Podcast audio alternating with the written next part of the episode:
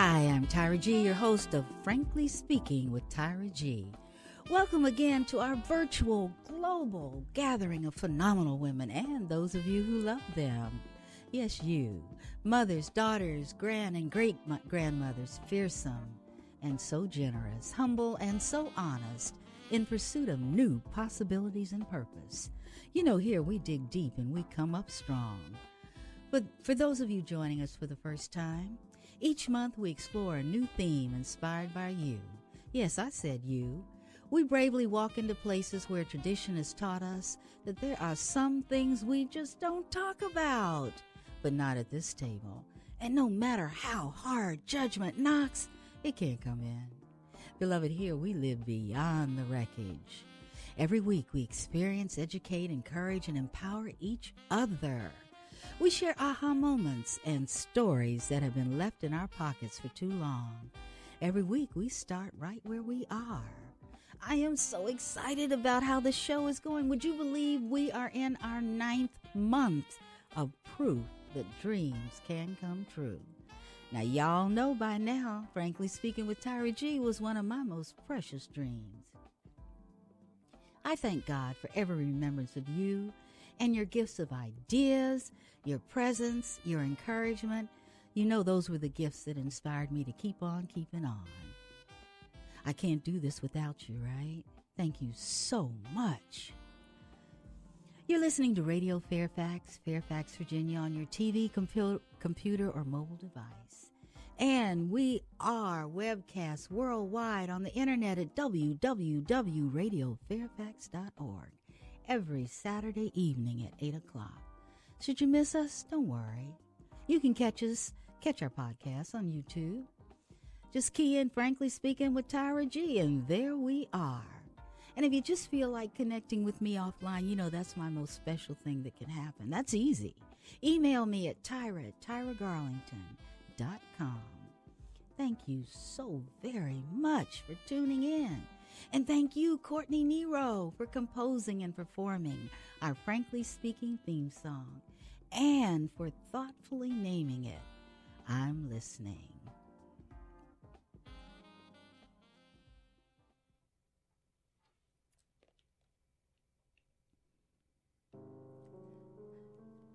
So, what do you want to be when you grow up? That's a question we ask children and adults. We grow up getting our clues as to who we are from significant others and multimedia images and stories. We begin in a once, a, once upon a time, and we have a goal of living happily ever after. Somewhere between the ages of 3 and 10, we seem to be drawn to the land of superheroes. Did you know that 37% of children ages 3 to 10, when asked what they want to be when they grow up, they say superheroes. In American culture, the concept of the future self is critical, required. It drives us to improve, to become richer, more successful, a happier version of who we are. It keeps us from getting blinkered by the world we grew up in, allowing us to see other potential worlds, new and different concepts, our infinite other selves.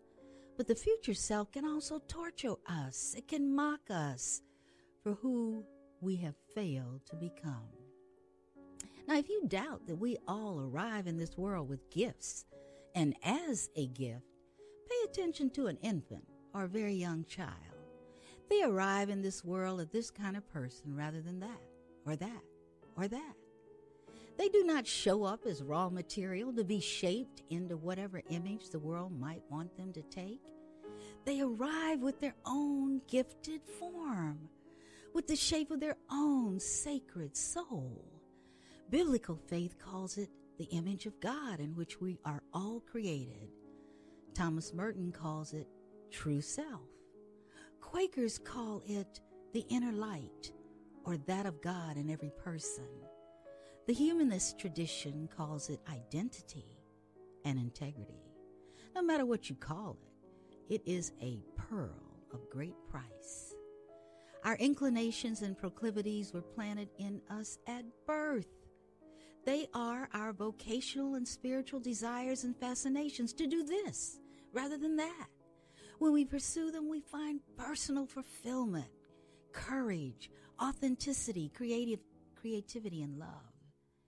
When we gift them, we become torches illuminating the world.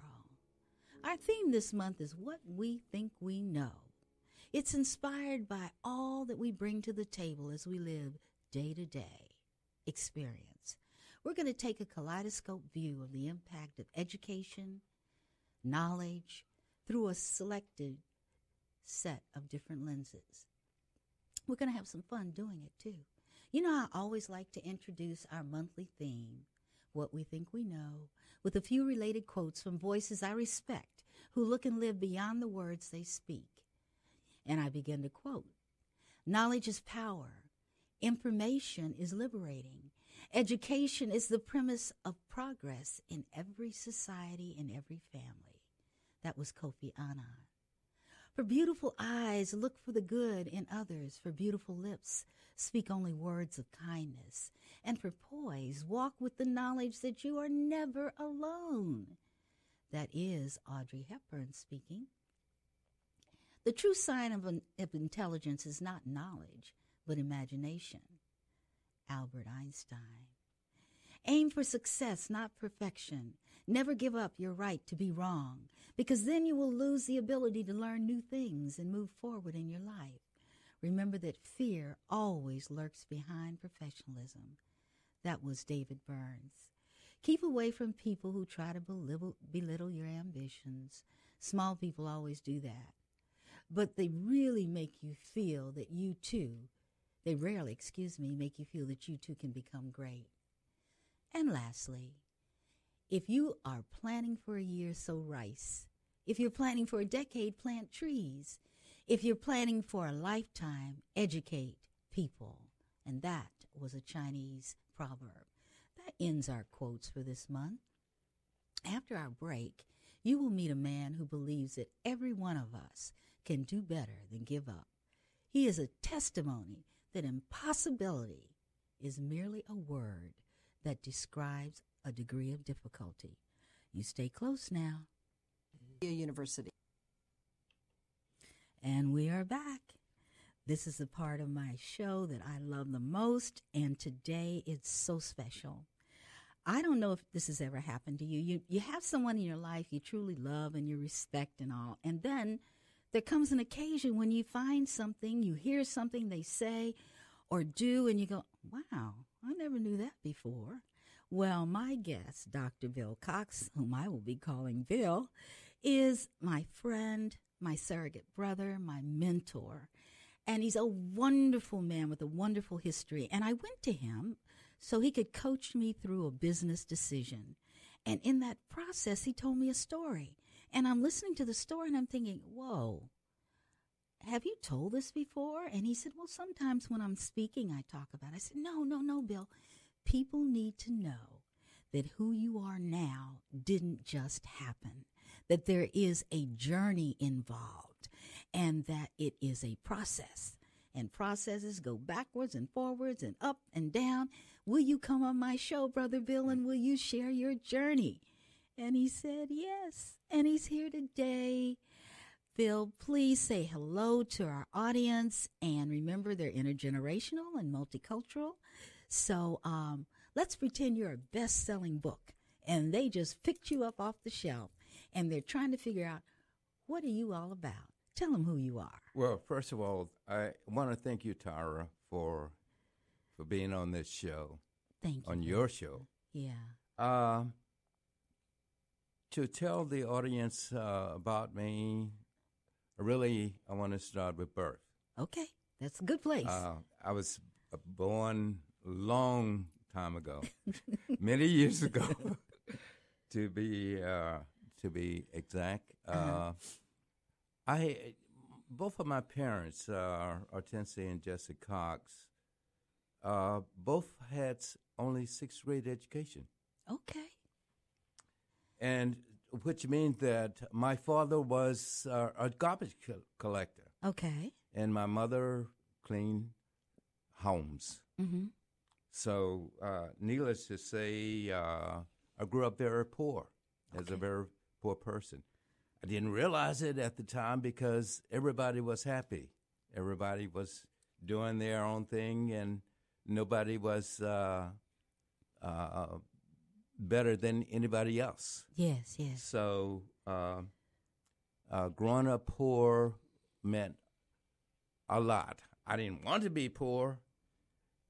Um, and in high school, Mhm. I think, uh, well, in high school, I didn't do as well as I could. That happens to us sometimes. Sometimes it does. yes. But you know, I uh, I thought about I had the ability, hmm but I I just wanted to run the streets. I wanted to hang with the boys and be uh, Be a man. with the girls, uh, if you will. yeah. You know, until I went to college, and that's when I woke up. Okay. I really woke up uh, seeing Dr. King come on campus at the time, Dr. Martin Luther King Jr. Uh, I was, uh, uh, and I thought college was one of those things where smart people went. Okay. To be honest, to be honest with you, my first, the first college I ever saw in my life was the one I attended for four years. And what that was? Alabama A&M University, Okay. Alabama A&M. Alabama A&M. Shout out to Alabamians. Uh, shout out to them. It was Alabama A&M College at the time. Okay. Uh, now it's a university. Okay. But uh, I went there and uh, I decided to work hard for selfish reasons. Okay. I didn't want to flunk out and go back home. so I I worked extremely hard, exceptionally hard during my first year. Okay. and uh, and it didn't take me long to figure out why some of the other students were there. Okay. I just couldn't couldn't believe it Mm-hmm. at the time. Mm-hmm. But uh, uh, I worked very hard, extremely hard, and uh, earned my degree in four years. And uh, right after college, I decided to get married. Uh huh. So I guess you stopped running the street with the boys, huh? Uh, I had to stop. Uh, start running the street with the boys and uh, got married. Four years later, they Uh-huh. come my first child, and 17 months later, my second one. Ah. And uh, that uh, sort of grounded me, if you will. mm-hmm. You know, What were you doing then? Okay, you graduated from uh, college. You got married. What were you doing professionally at that time? professionally, I started out working on the Apollo State uh, Apollo program, uh, the satellite program uh, at Redstone Arsenal. Uh, I'm sorry, General Electric. Okay. Uh, GE, we were doing the ground support equipment on for the Apollo spacecraft Wow. at the time. Uh-huh. And I worked there for two years, and then I went to uh, uh, more technical background. I was teaching. I was a missile instructor, Oh my. the Hawk missile, Uh huh. and uh, this was a missile being used in uh, Vietnam at the time. Mm-hmm. Uh, but I wanted to, you know, speaking of my career, I never had a bad job. I never had a bad job in my life. Let's put a comma there for a minute because that's an interesting statement. Because I always say, where you sit is where you stand. Right. So it was what you took to the job that made you evaluate that this isn't a bad job. Am I right or wrong on that? No, you're right. You're Okay. absolutely right.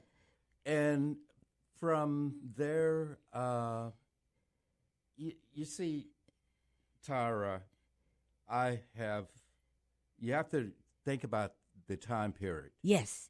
of yes. when it was. History. Yes. Yes. The, the historical as- aspects of it. Mm-hmm. I've been through a lot. Mm-hmm. And uh, uh, like I said, I didn't really wake up until I went to got to Alabama A and M Mm-hmm. and uh, the civil rights movement. For example, I went to Dr. King's funeral Okay. in Atlanta, and I, you just don't kill a president. But I lived through that. I yeah, was a we senior all in did. high school. Right, right. Senior in high school. Yeah. You don't, and following the uh, Kennedy's murder, then his brother, Yes, yes, yes. then Dr. King, and then Malcolm, and Yeah. then then uh, oh, what's his name from Mississippi? Medgar Medgar Ed, Ed- Mhm. Evers. Yeah, You know, I lived through all of that, yeah, yeah. and you know, nevertheless, uh, with all these, these killings, I made up my mind at that time hmm that I didn't want to work for anybody else. I knew I had to Okay. Okay. to uh, because uh, uh, I was I had a family, Okay. a wife, and two children, two, Okay. two two kids at the time. Uh huh. So I, I, I just got fed up with this country Okay. and went to Europe, Okay. where I taught uh, for the United States Armed Forces Institute, And you went to Europe where? That's a big place. uh, Germany. Okay, you went to Germany. For six years, I was in Germany. Uh huh. and I uh, decided to. That's when things opened up for me. Okay.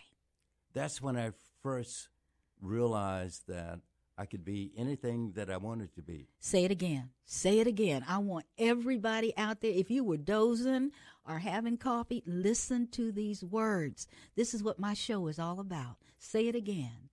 You realize. I realized that I could be anything that I wanted to be. Yes, yes, yes. Go You know. ahead. Go ahead. So uh, things went very, extremely well, exceptionally well in Europe for Uh-huh. me. okay. Uh, I went there uh, teaching uh, mathematics, aeronautics, general aeronautics, and uh, other topics. Mhm. But that job phased out in six months. And I did not want to come back to the States. So I was out of a job, okay. married with two young Babies. children Yep. at the time. So I decided to uh, um, s- seek out the Air Force. Oh, and I was hired as an assistant education services officer at the time. I learned the system, uh, but I must praise uh, Chuck Magnuson at the time, the guy that I worked for, because Chuck pretty much uh, allowed me to run the operation for him, okay. which was the largest in Europe Okay. throughout Europe. And uh, I did, and I said uh, pretty soon after about uh, a year's time, I said, "Why am I somebody else's assistant? I can do this by myself." so, Okay. uh, so luck uh, would have it that uh, that I was able to get a job at Zweibrücken Air Force Base in Europe, Mhm. in Germany okay. and uh, from there I uh, uh, I decided to learn how to manipulate the system. And I'm sorry to say this, but uh, it's true. I, in terms of the system, I was talking about getting promoted, Mhm. going to the next level Mhm. Get into the next level. And you have to do you have to have that manipulative spirit in you if you want to.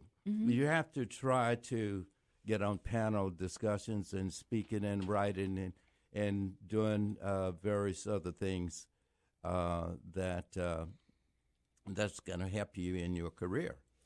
So, uh, so from there, from the from Europe, after six years, I went over there on a three-year contract and ended up staying six years uh, because uh, I didn't want to come back, and the only place I wanted to come back was this area. Okay. the DC, air, D.C. Washington, Washington, D.C. D.C. area Uh-huh. because I heard, I knew, I had read about a black mayor, a black police chief, a black fireman, fire chief, Uh-huh. and I just wanted to be around black people at Yeah. the time, Uh-huh. and uh, that's how uh, I ended up. Uh, and the only job that I wanted was at the Pentagon, and that's the job that I got. The only job that I wanted in this country was at the Pentagon. I want I want to put a comma there again Okay. because um, you have filled us with information and stuck in the middle of the information you've given us some knowledge that you gain that's when you get something out of the information and use Right. it okay i heard you say in your journey i was poor Mm-hmm. didn't know i was poor because we were happy Right. messed around because i wanted to be the man went to college and realized the man needed more than messing around Mm-hmm. got out of school in four years, proceeded my career to the point that I went to Germany Right. and had some successful uh, opportunities. Mm-hmm. But it was there that you also learn, and this is where the information, folks, listeners, turns into knowledge. Because Bill said, I learned the system. And- But what he said was not negative. He said, I realized if I wanted to get promoted, I had to be in front of people. I had to speak. I had to write. And I don't know if you all remember last month, I had the executive producer from um, CBS, ex- uh, executive vice president uh, from CBS, and she said, Tyra, it's not who you know, it's who knows you. Right. And so that knowledge, that glue helped you prepare. But I want everyone else to hear there was a backdrop, a historical backdrop that happened to people that are my age and Bill's age. And that was something we had never, ever seen before in America. It, and, and I remember when President Kennedy was shot, I was in, I was just in college and I thought, oh my God, the world's going to fall apart. But that's when I began to understand that there were systems in place for sustainability. But what Bill is saying to us was all of that going on impacted him emotionally. And he didn't want to come back to a place that impacted him negatively unless it was a place where he saw people that looked like him in leadership positions. And I heard you say, Bill, if I'm right, the only place you wanted to come back to was Washington, D.C., and the only job you wanted was in the Pentagon. That's correct. All right. Now Yeah. look at that. Look Yes. at that. Mhm. Okay, let's go forward. Well, uh, at the Pentagon, I had the chance to travel around the world, Okay. which I did. Okay. I spent uh, a whole month in, in the Far East, in Asia, Uh huh. and um, What were you doing? I forgot to ask you that. I, I was uh, ed- education programs administrator okay. For the Air Force, Okay. working at the Pentagon, and at the same time, I was in charge of over 150 plus guidance counselors around the world. okay. So uh, uh, that job was fine, Mm-hmm. but it wasn't fulfilling Okay. because I could do it easily. yes. And I decided to, I always wanted to be an, become an entrepreneur Yes. Yes. myself, Yes. having, calling my own shots, running my own business, uh, because I was, was kind of hard headed. Really? And yeah, just a bit. Seriously? just a bit, just a bit, just a bit. So luckily, I ran into uh, Frank Matthews, who okay. uh, and Frank and I started hanging out together. We started talking about business, Mhm. and uh, Black Issues in Higher Education was started. And what is that? What is that? That's a publication. Okay. That's a publication uh, that reaches colleges and universities nationwide. Okay, now this is important because we've gone now from regional to global back to entrepreneurship. Yes. And two things I'm, I'm sorry I'm interrupting you, but you said some good stuff I got to share. Okay.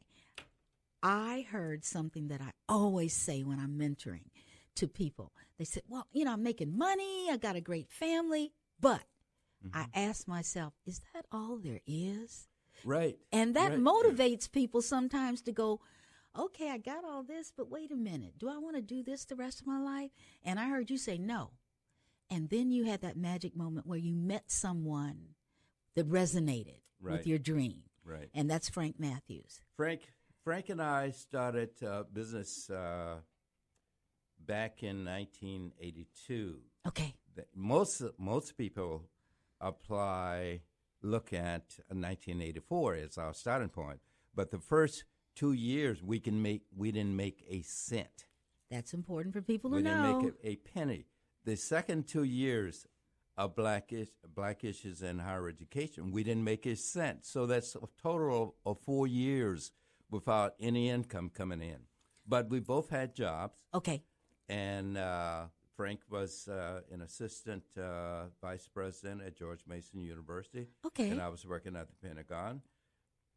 Uh, we realized that we had to put in numerous hours Okay. of um, leaving the Pentagon, coming to Fairfax, uh, Mm-hmm. and cracking on the business. You know, Uh, okay, for those who uh, there are people, and this is this is something that came to me, younger people, millennials, Gen X, people Mm-hmm. that are in college, are hungry to have conversations with people like you, because what you just said was we were working our jobs to support our families, and we continue to dream, absolutely. and that dream took a lot of work. it took a lot of work. It took a lot of effort. Uh, it actually, uh, I started uh, Black Issues in Higher Education in the basement of my own house. Okay, Unfinished basement, by the way. Okay. Cold. cold It- and unfinished. Cold and unfinished. It uh, it took me and Frank to uh, six months to first uh, to uh, complete the first volume, Okay. volume one, number one. Uh huh. And after we did that, uh, we had to convince the audience of why the need for black issues in higher education. Remember now, in 1984, talking about black issues in higher education and at a predominantly white environment Mm-hmm. was kind of bold and kind of uh, Don't be modest. well. it was bold It was bold. It was because bold. uh, I was doing some research on black publications, Mm-hmm. and the closest I got were books and institutionalized and religious Right. publications. Something like what you were doing was unheard of.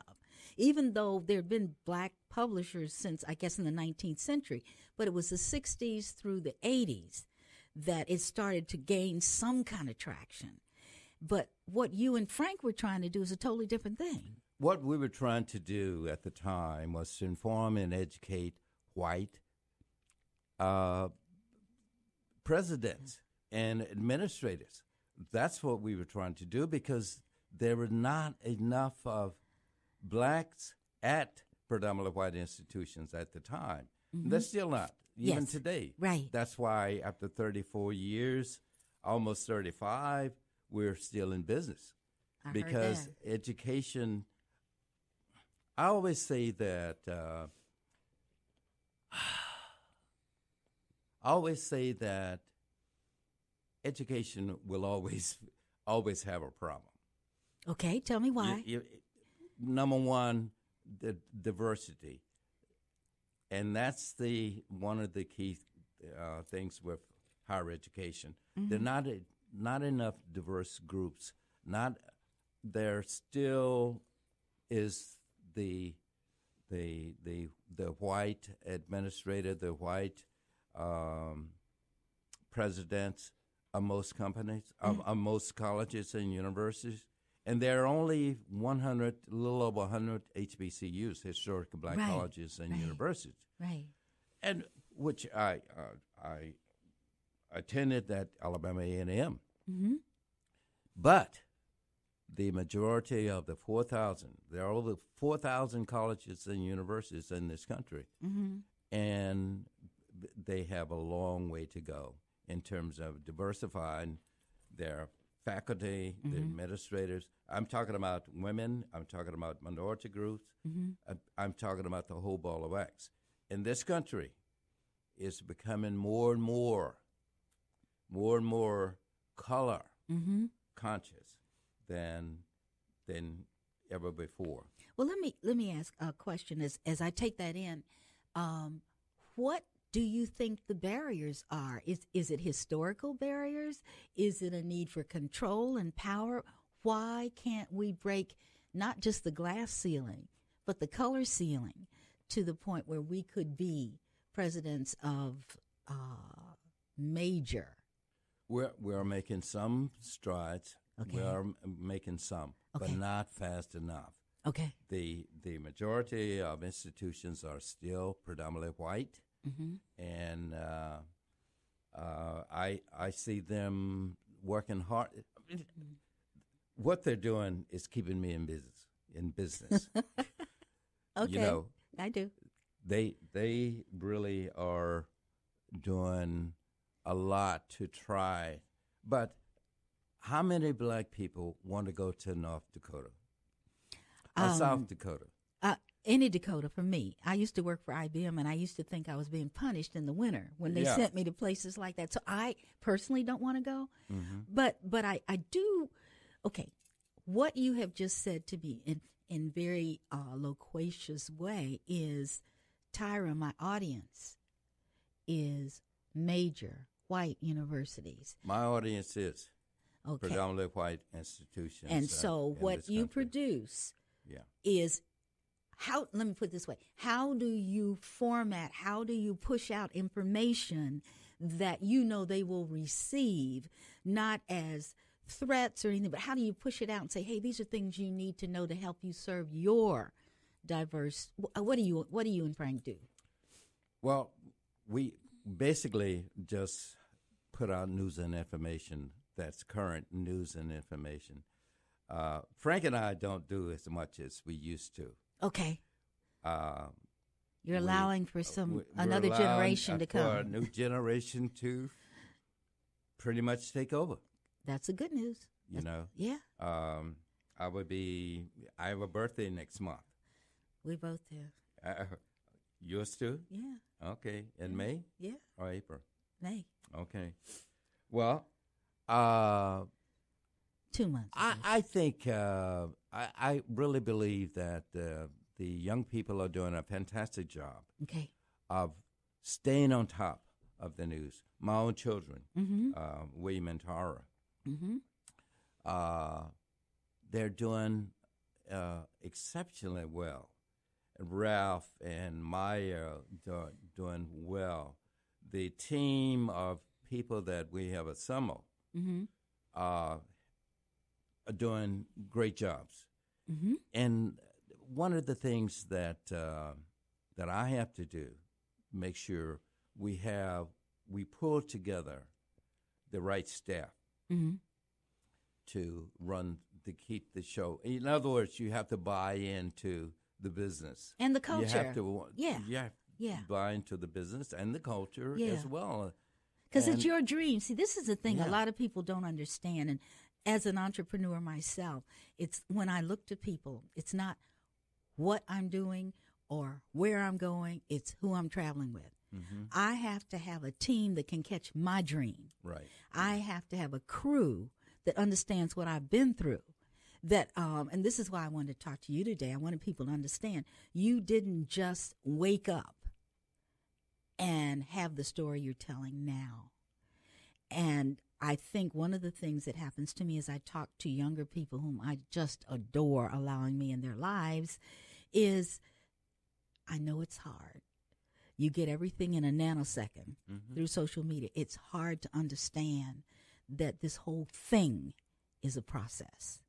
Well, it's it is a process, and uh, I'd, I'd I'd like to add that um, thank God for the for the young younger generation And their energy. because and their energy and what they bring to the Mhm. table because um, printing the magazine Mhm.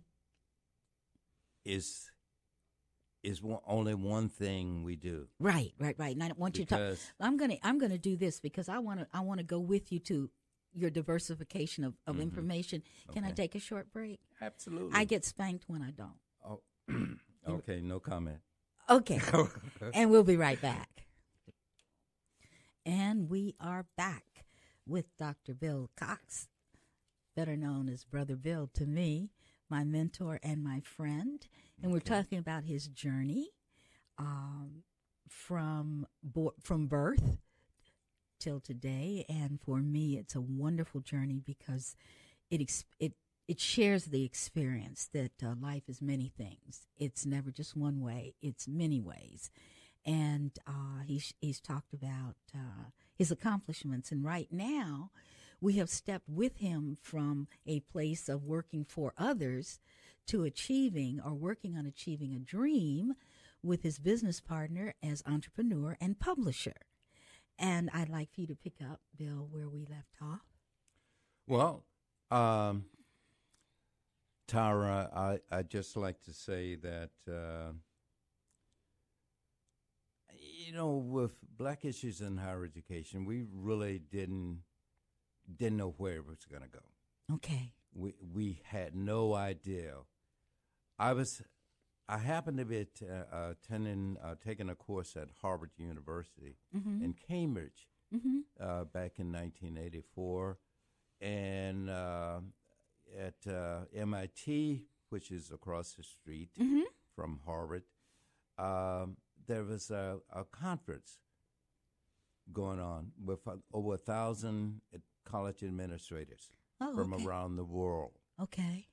And I called Frank and I said, "Get up here." So we rented a suite uh, at the Hyatt Regency, Mm-hmm. uh, swooped in uh, b- booze and chicken and Mhm. stuff like that to uh, host the the attendees, and that's how we we got started. That's how we spread the word. We had already subsequent subsequently. Uh, we had all the HBCU, the historical black colleges and universities behind us Mm-hmm. because we had met them at at the Washington Hilton Mm-hmm. uh, months before. Mm-hmm. So we had that collection of people. I had over.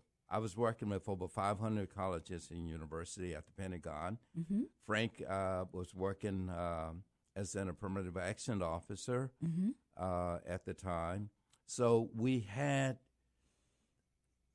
we had the the audience that we were looking for. Okay. And blacks pretty much said that black issues in higher education, they saw it as their Bible Okay. because until up until then, there was only one other um, publication in higher education was the Chronicle of Higher Education. Yeah, we which all is know a that. Great deal. Excellent. Which is an excellent publication, by the way.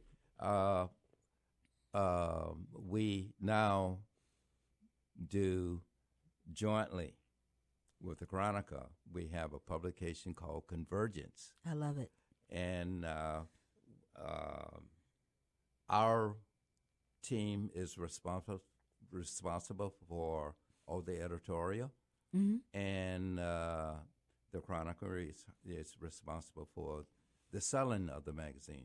Excellent. Although it doesn't permit us from selling, but we are totally responsible for all the content, all the editorial content. in that Congratulations. magazine. That's Yeah, excellent. thank you. So, but anyway, uh, running higher education, uh, black issues in higher education. By the way, we changed the name to diverse issues in higher education. And what prompted that? we become to in order to become more inclusive Yes. in the in the higher education community. And one of the reasons that we chose diversity, diverse issues in higher education, was to a, a, a lot of that came as part of the internet. Uh, it allowed. I mean, I would never try to start a publication, uh, a print publication, in my life again. I would never try to do it. As a matter of fact, we we've owned three publications. We own Community College Week. We own Black Issues Book Review, mm-hmm. uh, and we sold those, which was a smart thing. And the internet came along. Now we have diverse military, diverse community colleges, uh, diverse books, uh, diverse health, and so on and so on. And those publication and uh, a diverse daily alert comes out every day, every day, I every day, know. every day. It seems So- like when you chose the brand Mm-hmm. diverse, it moved you into a much larger playing field because you're not just talking about diverse in culture, gender, or race. Right. You it allows you to uh, target uh, segments of the industry, health, education, Right. military, and what. So that that's a dynamic that should have multiplied. Well, uh, one of the things that I try to do, try to instill in the young staff. Now, I don't do as much work as I used to. That's okay. That's good. That's so good. You've earned this. Yeah. and uh, I try to let them know, to understand, and they should understand this better than I, Mm-hmm. that the internet is worldwide. The internet is free. Mm-hmm. And we need to, I mean, there should be promotional opportunities. I'm, I'm, I'm a marketing expert. I call myself one Mm-hmm. uh, because I'm responsible for the company being staying out of the red, if you Yes, will, yes. to the green. Yes. And so my job is to make money for the company. I think That's- that's, a good that's- job myself, particularly good- if you're good at it. Uh, well, I, I think I, I think I am. I think you are and too. uh, uh, it's a, it, it it really has paid off for us uh, in the long run.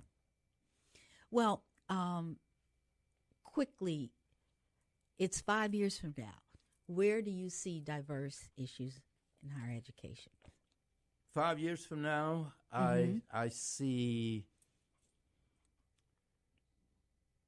I see. I don't see a print version of the magazine Okay. anymore, Good. and Mhm. I've been telling the staff that Okay. the the young people who are running the business right now. Mm-hmm. It print is going to go away. Uh, just just the same just uh, the same as at the music industry Yeah. from uh, CDs to from albums CDs to to streaming, albums. yeah. I mean, I, you know, we we have new ways of doing things, And the new ways of communicating. Yes, yes, and we have to stay up. And one of the things that uh, we're we're very fortunate uh, with is that uh, you know when newspapers took newspapers are not what they used to be, the ones who are still around, Mm-hmm. and technology caught up with a lot of publications. Some had some that had been around for over hundred years are no longer with us today. Uh, Colorado is is a good example. Mm-hmm. Um, some in California, but uh, you, you one must really stay up to the technological terms of disseminating information and how that is to be done. And I think one of the things we always talked about when I was uh, in marketing with IBM, and more so um, when working at government level, is go where the eyes are. And the eyes are not buying papers. The eyes are on their mobile devices and they want it delivered to them. I'm going to ask you to fulfill an assignment I gave you, which is one I give all of my guests. And I know I need to tell you all this. My brother said, I don't want to write a letter to my younger self. I don't want to do that. I don't want to. And all of a sudden, he sounded like his younger self. Yeah. But he told me, he told me that he did it. So let's see how Only he did. Only for you. Only for me. Yeah. Okay, well, let's see how you did. You want to begin now? Yes. I'm writing this letter to William Earl Cox, not to Bill Cox, which I am best known. William Earl followed from the early days of my life. The name Bill Cox did not come into play until I started college. William Earl prepared Bill Cox for what was to become a very fruitful life. First, as a husband, a father, a grandfather, a business person, and a child of God. I can truly say that I have been blessed. Growing up in the southwestern parts of Alabama or any parts of the South was, was not easy for a black male. I did realize it at the time that most black people that I knew were very poor, including my own family. You will not know it, but everyone in my community appeared to be happy as well as content with life. Had a very good childhood as a child. Raised by a mother of four whose husband was killed on his birthday while coming home from a night of celebration. My mother was a very religious person, which meant that we all went to church on Sundays. Bus had been going to Sunday school, regular service at 11 o'clock, and Baptist Training Union, Union uh, Baptist Youth Training Union programs. As a child, I picked cotton, picked potatoes, picked watermelons, pecans, and many other farm produce. At that time, I did not know what I wanted to do in life, but I knew what I did not want to do for the rest of my life. Hard work as a child will paid off. We prepared me for what I am today and surprised many, especially my classmates. I had the ability to do well in class, but did not apply myself.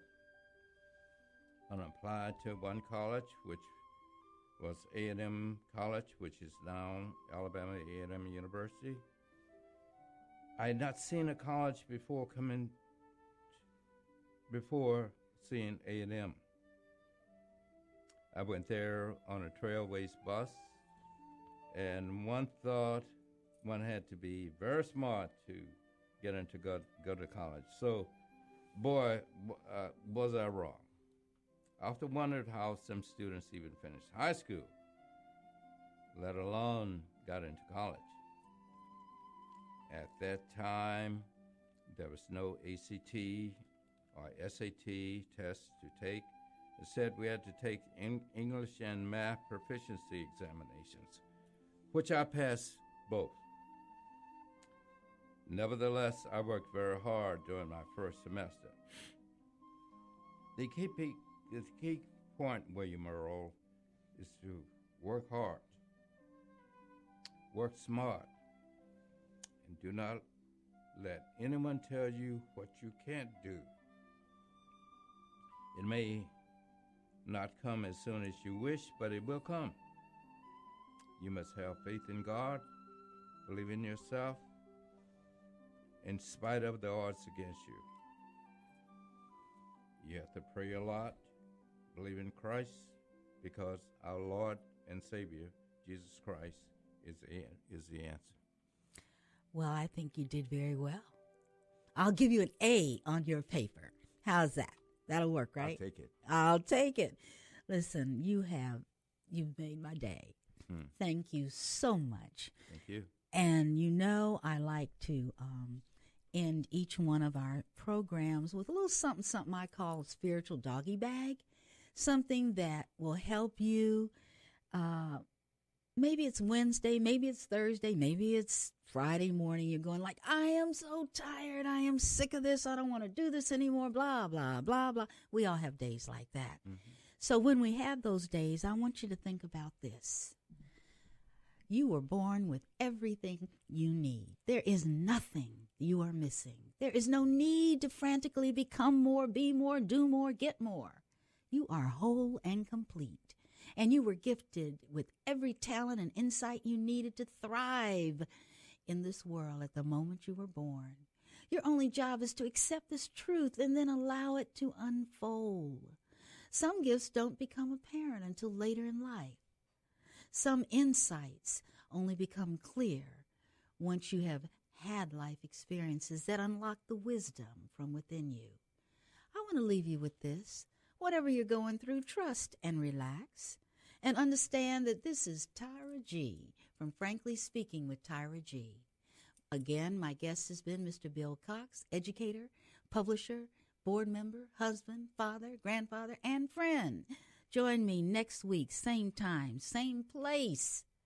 I'll be here. See you then. Mr. Tony Walker is going to take us out for our last seconds on piano.